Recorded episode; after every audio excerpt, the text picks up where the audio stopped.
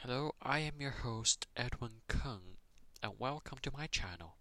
Today we are going to be discussing about addiction and how game streaming is slowly becoming an addiction that might affect many adolescent teens and millennials. And now let's begin with what is addiction? And how does addiction occur? Well, addiction, a term that everyone is definitely familiar with, and they think they might have experience with it. Well, why did I say they think they might have? Since that's because many misinterprets the concept and the definition of addiction or being addicted, where addiction is diagnosed only when your urge for the set substance of activity is beginning to interfere with your daily life, meaning you're unable to function or perform day to day tasks. And according to the DSM 5, short for Diagnostic and Statistical Manual of Mental Disorder, there are 11 criteria to diagnose addiction. And if you simply meet two of the criteria, then you're diagnosed for addiction. The criteria mostly includes one's need of, for the substance and how the substance is physically and mentally changing them, and how the use of the substances can be in danger or have an impact to your friends, family, and yourself. So, what is the psychology and the biology of addiction? Well, we gotta understand how does addiction function? How does it work?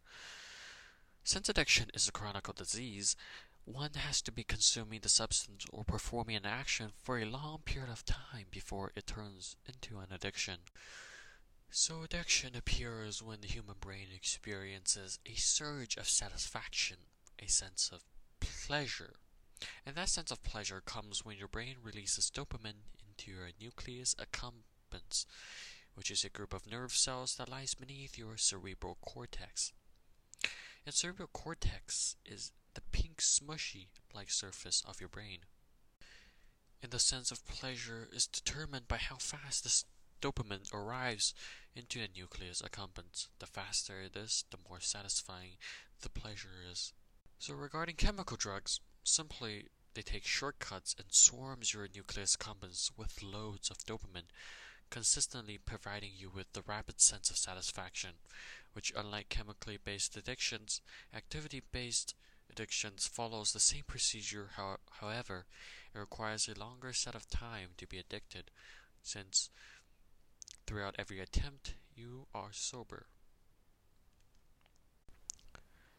So, how are addictions treated right now? Well, based on the National Institute of Drug Abuse, treatments would include certain behavioral counseling, medications, evaluation of one's mental health, and creating a long term plan that prevents relapse. Well, basically, they will send you to rehab for a couple of months, and that will be set.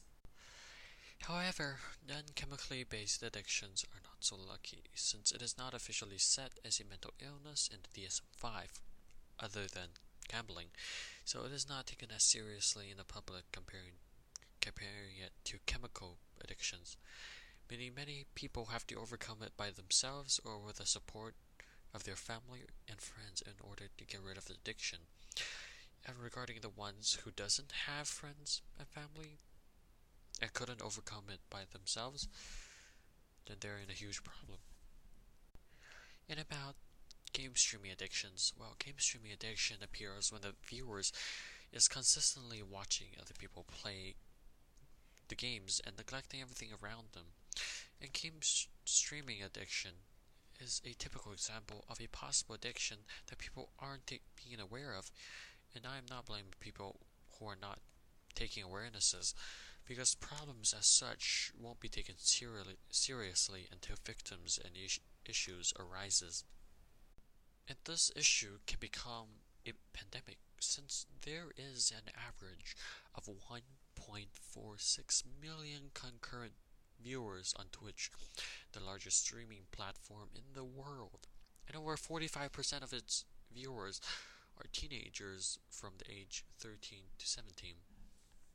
And over 900 million hours are watched every month, meaning every 1.46 million viewers watches about more than 600 hours per month, and there is only 722 hours per month. So over 80% of their month is filled with watching stream.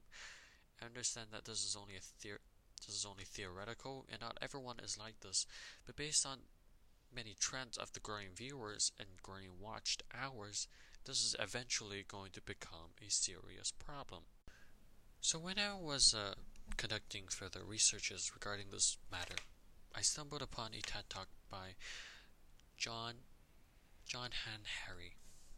He talked about how the way we view addiction is completely wrong, and there was an experiment he talked about that interprets the way we look at addiction very well. So the speaker explained how our perception of addiction is based on an experiment in the 20th century, where if you're if you put a rat in a cage with a clean water and drug water, then the rat would ob- obviously prefer the drug water and eventually dies when it runs out. However, he said that Bruce Alexander, professor of psychology in Vancouver, posted that we're putting the rats in an empty cage and it has nothing to do with other than the drugs. So, prof- the professor altered the environment of the, ex- the experiment, which he added tunnels, slides, and cheese, and many other rats to mate with and play with, and also the drug water and the normal water bottles. And eventually, the result was that the rats almost never overdosed or even used the drug water, primarily because they're con- connected with each other and wasn't isolated into a single cage. And later, he said that the same human experiment was observed in an overdose, which the human experiment he talked about was the Vietnam War. Because during the Vietnam War, there were thousands and hundred thousands of soldiers who were taking drugs in order to stay focused. And the government was very scared that these soldiers would would eventually come back as drug addicts. But after the, the, war ended, over 95% of the soldiers just recovered. They never took drug because they all had families to return to. They were not alone. So that was the reason why. So based on these researches, I've, researches.